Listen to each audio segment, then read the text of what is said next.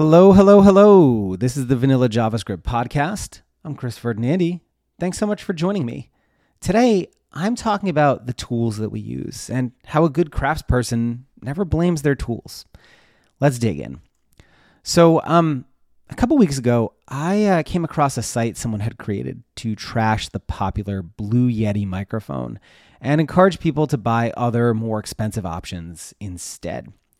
It included all of the typical gatekeeping nonsense that you'd expect from a site like that. Uh, you know, things like, quote, this is what all the cool kids are using these days, and you'll sound like a true podcaster. And ultimately, you'd be better just throwing your Yeti in the bin and getting one of the suggested options. But as my friend Todd Libby says, a good craftsperson never blames their tools. I taught myself to code on a sluggish Dell computer and Notepad. I started my first podcast with Audacity, which is free, and a $20 wired headset with a built in microphone. Um, one of those like old school 1980s telemarketer kind of things. Um, over time, I slowly upgraded my tools. I bought a faster, more reliable computer. I purchased Sublime Text. I upgraded my microphone. I purchased screencasting software and I upgraded my microphone again.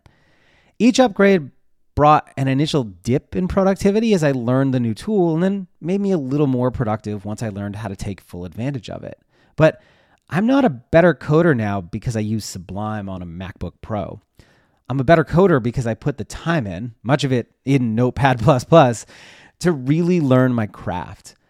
I'm a better podcaster and educator because I improved my ability to teach clearly and effectively, not because I use a $350 microphone setup uh, those tools cut down on the time I have to spend doing certain things. But if something I create is good or not, um, that's not the fault of my tools. So if you want to get better at your craft, any craft, it doesn't matter if it's coding or woodworking or whatever, use the tools that you have and put in the time to practice. Good tools can help, but only if you know what to do with them. You need to focus on that first. Um, so if you're not sure what to work on or how to practice coding, um, I've got actually a handful of options to help you do that. Um, the first is uh, a free collection of lessons and projects you might be interested in over at vanillajsprojects.com. Um, if you want to dig into some specific topics um, in kind of a self paced type way, um, over at vanillajsguides.com, you can find a bunch of self paced courses and ebooks. And if you're someone who really enjoys kind of project work and a little bit more accountability, um, I run a few workshops a year. Um, you can learn more about, more about those at vanillajsacademy.com.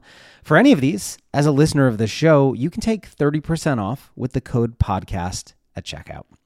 Uh, so, anyways, that's it for today. Thank you so much. I will see you next time. Cheers.